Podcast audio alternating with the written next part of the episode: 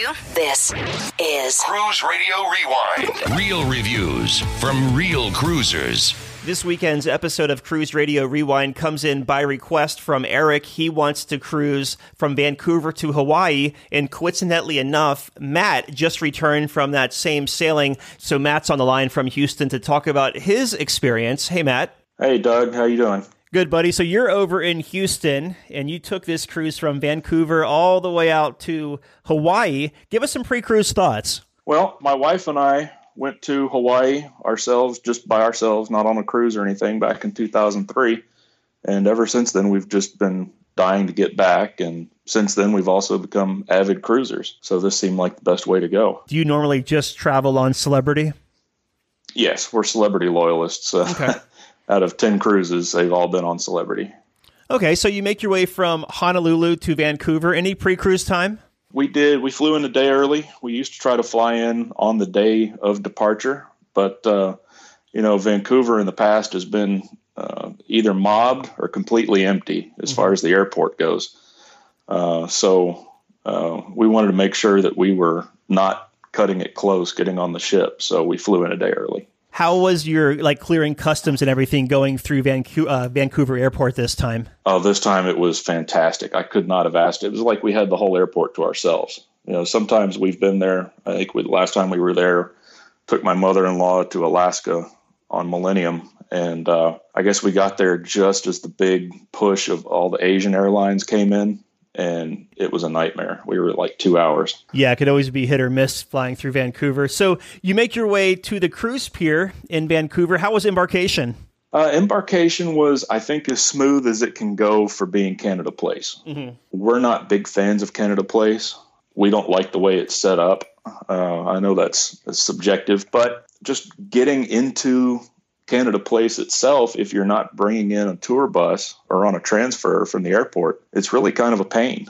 We always stay at that hotel right there at Canada Place just because you just walk downstairs and you're on the ship. Is that the Pan Pacific? Yeah. Yeah. It can cost a couple extra dollars, but sometimes it's worth not going through the hassle. Right. Well, we stayed at the Fairmont Waterfront across the street. Oh, yeah. So you're right there. For that reason. I'm trying to think. Now, whenever I did the cruise out of Vancouver this summer, we had to go through a customs thing before we boarded the ship. Did you have that process? Yes. Okay. And because there were 3 ships in port, it was in addition to Eclipse, we were in there with, I think, maybe Noordam and one of the other dams. It was another Holland America. I can't remember which, but because there were 3 ships and everybody had to funnel through just the one immigration area, that's where it got backed up. Yeah, that could be a pain because it's always what ship are you on? You have to go the direction of your ship. It's it can get pretty wild there. So once you make your way on board Celebrity Eclipse, what were your first impressions? Oh, really? My first thought was,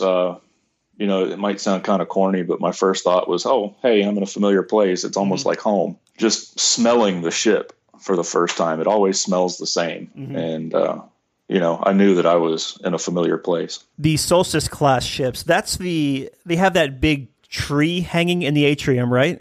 Yes. Yeah. They sure do. That's pretty cool. So what kind of stateroom did you book on this cruise, and what were your thoughts of it? We booked a concierge class. We always try to book an aft concierge. And this category is C1, aft facing on deck 10, number 1206. Right in the middle, so it's right underneath the flag mast. You say aft facing, is that a balcony? Yes, it's a veranda. This particular room, the reason we booked it is because on the Solstice class ships, the aft facing center line, they all have a 50% wider balcony due to some mechanical space next door. How was the space inside the cabin? The space inside the cabin is pretty standard for their concierge class, and really we've stayed in a veranda before, and the space differences and all that much different, but it's comfortable, enough room to move around, and we never really felt cramped or claustrophobic. What's the difference between the concierge class and a regular veranda? Really just the perks. Mm-hmm. And I believe that the bathroom is a little bit better appointed. It has some different fixtures, a different shower head, looks nicer, but mainly it's just the perks and the number of points you accrue each night. Does the concierge class allow you to eat in that specialty dining room blue? No, that's all for aqua class. Okay. Man, they have a lot of levels. Yeah, they sure do. Seems like they're always adding something. Does Celebrity Eclipse have the USB ports in there? They don't have any USB ports, but we bring a hub that we learned long ago and used one of the two US sockets. Let's talk about dining on Celebrity Eclipse. And this was 11 nights, and we were chatting before the interview, and you said you purchased the specialty dining package. So we'll hit the specialty venues first. So the package overall, was it worth it for what you got? I think so. It knocked, maybe the price of one meal for one person off the entire experience. Okay. And so it made it worth it. They offered us a four-dinner package, but on 11 nights, we don't want to bog ourselves down with too much specialty dining. What venues did you go to? The two we did. The first one we did was La Petite Chef, which was fantastic. I knew a little bit about what to expect, but that blew me away. We had so much fun with that. And we also did Tuscan. We did Tuscan 2 nights. So, did they build out a venue just for La Petite on Eclipse, or is it does it take place in another venue? They have kind of taken over Cuisine, and it's still it's weird how they did this. It's still called Cuisine, but just the concept changed. So it's not doing like the tapas kind of menu on an iPad. Now it's just La Petite Chef in Cuisine. What kind of menu did you have in La Petite? It's a fixed menu. Mm-hmm. There are some things that you can do off menu, like if you don't like lobster or whatever. For one thing, I don't know why you'd book it, but if you don't, you can get like a Caesar salad instead of the seafood stew. But the fixed menu that goes with the little show is a seafood stew that's got like clams and shrimp and scallops and at least one calamari tentacle. Sticking out of it, which was cool. And then they give you a lobster tail. Then there is a little steak that they'll bring out. And then finally a dessert course. How about the main dining room? What time dining did you have, and how was your experience in there? We booked early dining, and this was strange. This was the first cruise we've been on where the early dining was at 5:45. In the past, it's always been 6 or 6:15 at the latest. And this time, I don't know why, but they bumped it up to 5:45, and that kind of caught us by surprise. We don't usually like to eat quite that early. I guess if you were going from east to west, you're losing an hour every day, right? Yeah, which worked out sometimes in some ways and didn't in others. But this was one where, Yeah, I was just thinking about that. So how was the food and service in there? The service was just what we've come to expect from Celebrity. They're pretty uniform across the fleet that we've seen. Polished, polite, personable. Call you by your first name. They get to know your preferences pretty quickly. But because we had those specialty dinings up toward the front of the cruise, we didn't get in there quite as much as I would have liked. I really enjoy the MDR, the main dining room. And then the Ocean View Cafe, which is the buffet on Celebrity ships. How was that experience? This was better than I've had in the past. I still like the buffet. My wife likes it a lot more than I do, but I think the food was better on this sailing. Yeah. And I don't know why that is. I don't know if they changed somebody or if it's a fleet-wide thing. Sometimes it varies on where they get provisions too. Sometimes the quality of food might be better in Vancouver than say Lauderdale, Right. Yeah, we were just on this ship a year ago doing a British Isles itinerary. Mm-hmm. And, maybe the food wasn't as good coming out of Europe for the ports we were in. Now, as far as the entertainment on this 11-night sailing, how was it? We went to a few of them. We've noticed since we started sailing that they're doing fewer and fewer of the big production shows. I think I understand why. It's because, maybe it's a load on their entertainment crew, having to learn like 4 or 5 different big production shows for one sailing. So they had a bunch of guest entertainers. Some were just singers. We had a magician, Chad Chessmark, I think was his name. And after seeing his act, we've seen him before, I think on Eclipse. And he's really funny. The one singer we did check out was actually kind of surprising because it was a country act. But he did old country from, 70s, maybe into the 80s a little bit. And he was okay. If you like that kind of music, he was good. We just didn't care for him too much. But the production show that I went to see the night that my wife was sick was called Euphoria, and it was incredible. It was one of the best shows I've ever seen on land or on sea. How was the music around the ship outside of the theater? We had a soloist, a solo guitarist, and really we didn't see him too much. We don't really go out and try to find the musicians. We just kind of enjoy them if they happen to be where we are. The house band, not so much. But the soloist was good. He was on the quiet side, so he wasn't like a big rock and roll kind of guitarist. And then there was almost like a classical duet that had, I think it was a woman that played piano and then one that played cello maybe. They were very good. I enjoyed listening to them quite a bit. Did you catch any of the comedy shows? The one comedy show that we saw was the Chad Chessmark guy.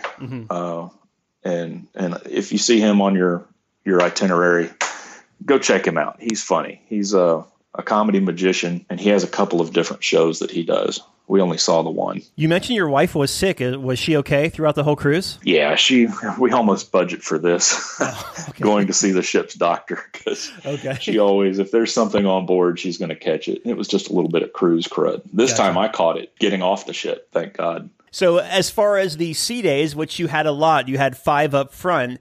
How did the ship handle on sea days as far as crowds and congestion? I never really felt like there were too many people on board. You know, the ship only holds 3,000 people.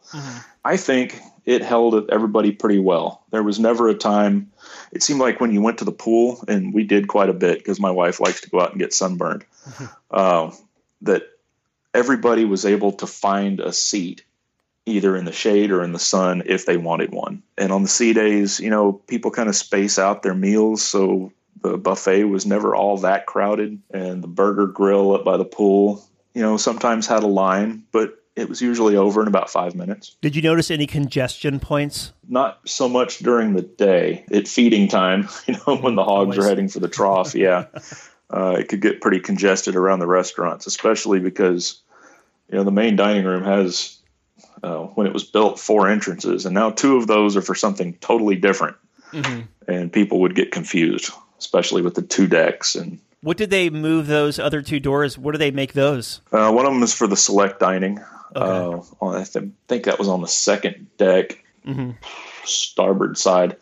And then on the lower level of the dining room has been converted to the suite restaurant, Luminae. All right, well, let's talk about the ports of call on this 11-night cruise. It was a Hawaii itinerary. So what we'll do here is give us the port of call and give us a highlight and then move to the next one. All right. First one we came to was Hilo, and Hilo was an overnight. It was the first of 2 overnights on the sailing. And, you know, Hilo's kind of an industrial port, so it's not really walkable. However, we got off the ship and walked to go get a rent car. And we drove down to South Point, which is the farthest South Point in the United States. And we wanted to go see the Green Sand Beach. So we did that. And it's a pretty strenuous hike from the parking area to the beach itself. So we paid some locals to bring us back in a 4x4. And then, you know, the next morning, because obviously it was an overnight, we were still in Hilo, and we took a ship's tour, which was, it was nice, but it was disappointing because the tour that we were supposed to take was a tour up to the top of Mauna Kea to the observatories.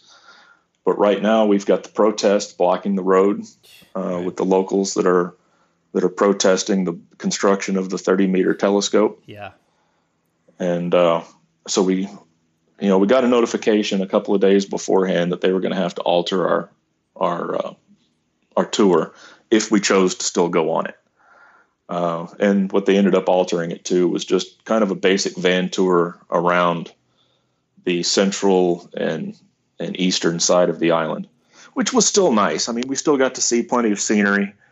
But, you know, I really kind of wanted to go up and see one of the observatories. But on the other hand, I also understand the protesters and what they're trying to achieve. So when they're protesting like that, Matt, they don't, I guess I don't know enough about protesting. Like, they can block roads and still consider it peaceful? Yeah, there's just one road that goes up to the observatories. And so some of the elders are just basically peaceful protesting, civil disobedience, sitting across the road to block access.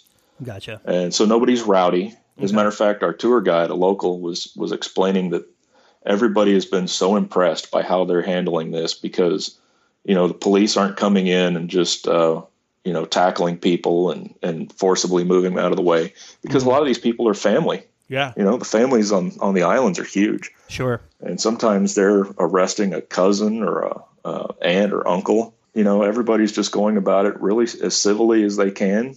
Mm-hmm. And some concessions are made to let engineers up to actually work on the telescopes to fix them and keep them operating and things like that. Because this tour was kind of rerouted, they give you an option to cancel or a reduction in the cost?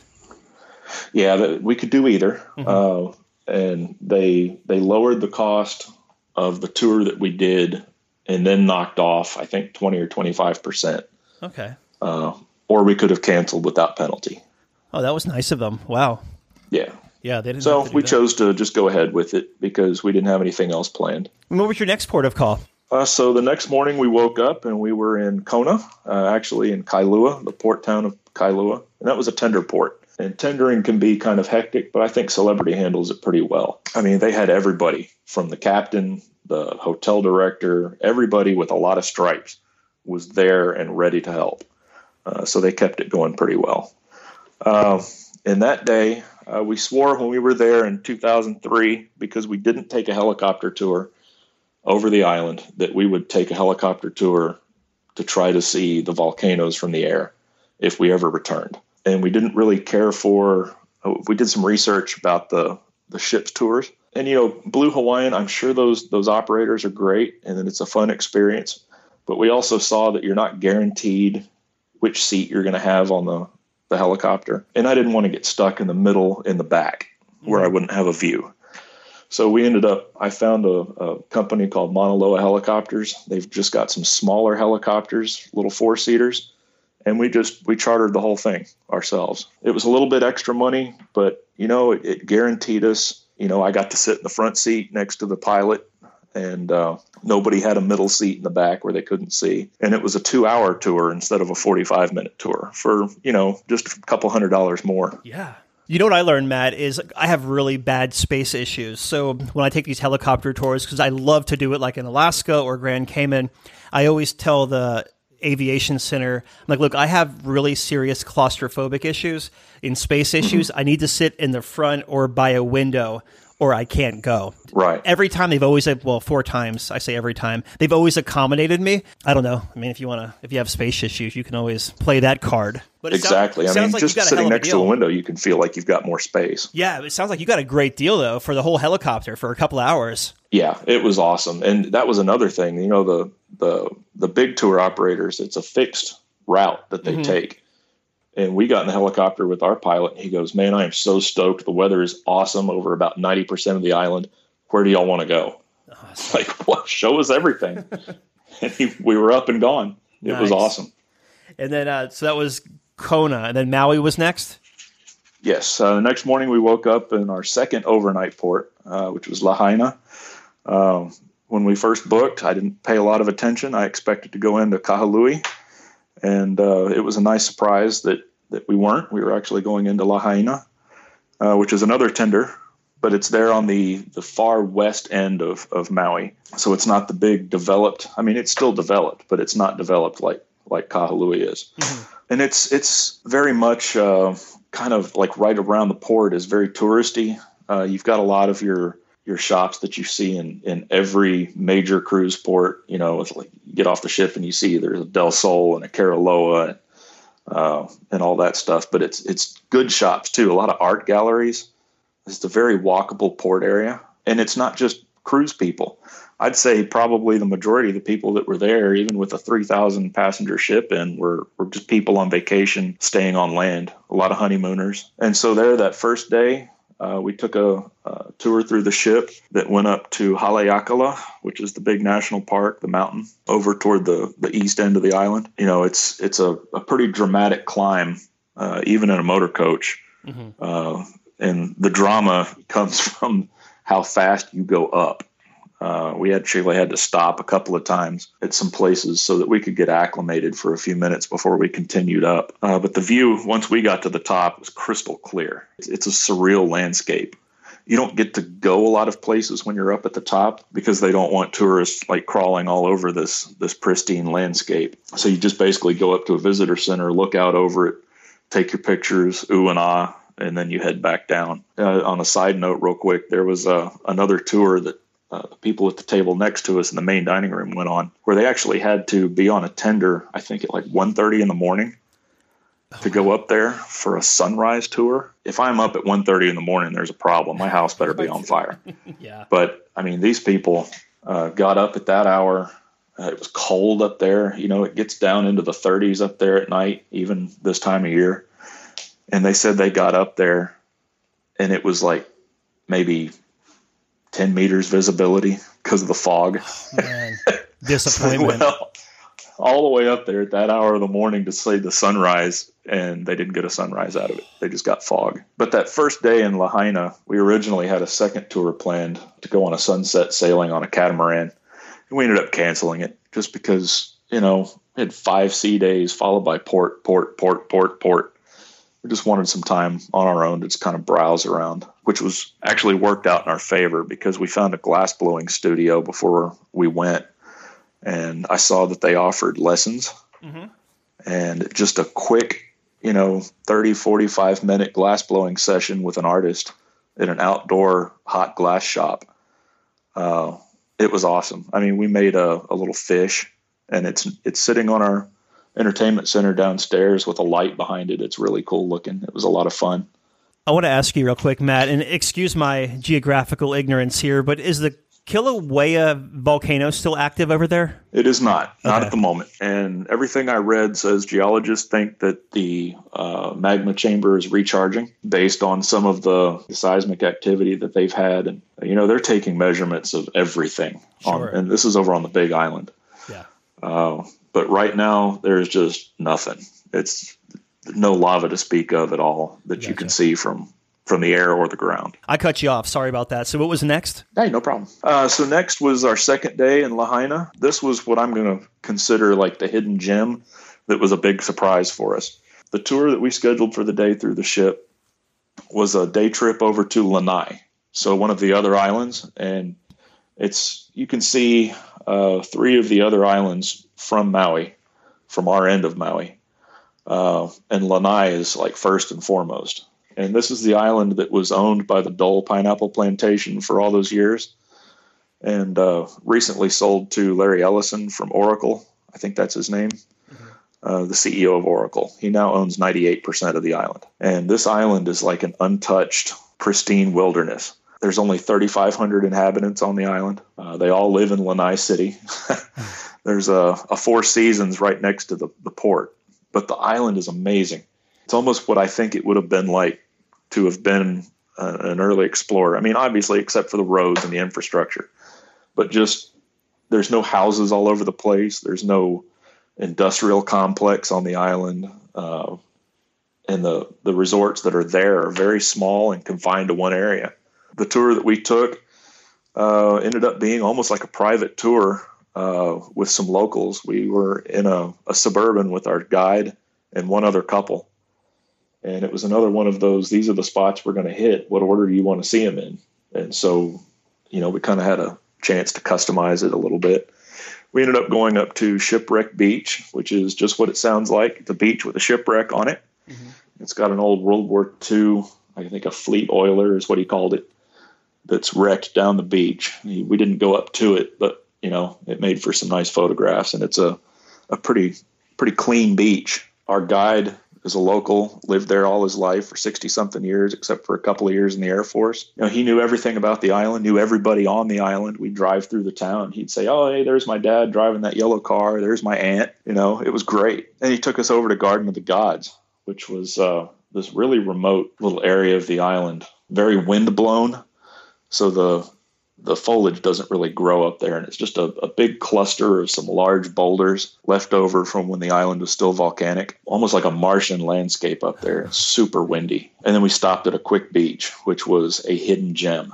This beach, it is the cleanest, most postcard, picture-perfect beaches I've ever seen. And it's just off the little pier, I guess, for the ferry over from Maui, and it's walkable. You could walk to it from the pier. it's amazing.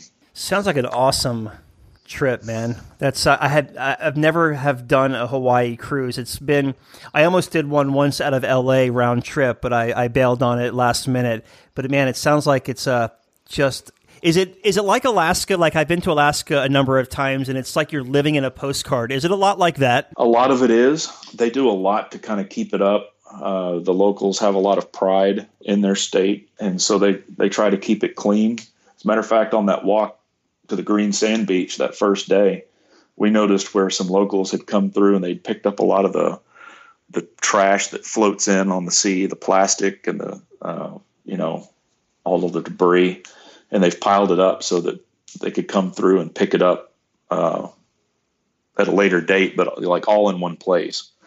So. Cool. They know that tourism is a big industry. And so, and they have some pride in where they live, and it shows. After this port of call, you went just to Honolulu, and the cruise was over. Right. And we were a little bit delayed in getting out there because that second day in Maui, a wildfire broke out kind of toward the middle on the south side of the island. And to get to that end of the island where we were, not docked, but, where we were, there's really only one road that goes over there. And the authorities shut it down. The fire was blowing across the road, and they needed that space to work on it. And so that left a bunch of the tours stranded. The fire wasn't going before the tours went past, but they had to close the road, I guess, midday. And some of those tours from the ship were stranded on the other side. Oh, wow. There is another road that goes around the north side of the island, mm-hmm. but I got the impression that wasn't really a viable option. It was like really windy, and just like hours longer. And it was congested because everybody else was going that way. When I think of Maui, I think of was listening to the Joe Rogan podcast, and Steven Tyler was on there from Aerosmith. And when he started judging American Idol, so like 2011, he got this killer contract. So he bought a $5 million house over in Maui. And then they passed the Steven Tyler Act through Congress saying that paparazzi couldn't get within a certain amount of feet of famous people in Maui. Kind of a random side note there, but Maui made me think of it. And it's not hard to buy a house that expensive, so I can see why, a lot of celebrities would love it. I personally would love to retire there, especially mm-hmm. to that end of the island. So you make your way back to Honolulu. How is debark? Debark process could not have been easier. For one thing, because you've already gone through customs on the Vancouver end, there's no customs on this end. And so we just, by the time we were finished eating breakfast, we didn't have a plane to catch, so we weren't, really rushing. But by the time we finished a leisurely breakfast in the buffet, we went down to the concierge lounge, and I didn't even have a chance to sit down before they called our number. A nice slow pace. We just leisurely walked up. Our bags were right where they said they'd be. And I think we were in the line for the taxi maybe 5 minutes after walking off the ship, scanning out for the last time. Did you do a post-cruise stay in Honolulu? Yeah, we stayed a couple of extra days on the Honolulu end just because, we weren't going to go back to work the next day anyway. So, mm-hmm. Why not? We had a weekend at the end of it, stayed at the Hilton Hawaiian Village there at the end, and I ended up getting sick. So right as I was getting off the ship, I was starting to get a full-blown sinus infection, and I'm just now getting over it here, 2 weeks later. What kind of flight is that getting back to Houston from Honolulu? Your options are a direct flight.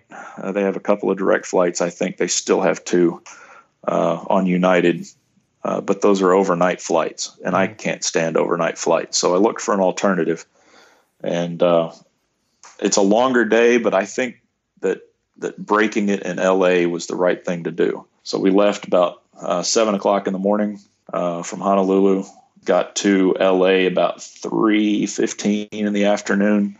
Had a couple hours of layover, and then on to Houston. Got home about 11:15 at night. Hey, that is a long travel. Well, I guess not really that long when you consider there's a 5 hour time changes, 4 or 5 hour. Yeah. Okay. Yeah. Very good.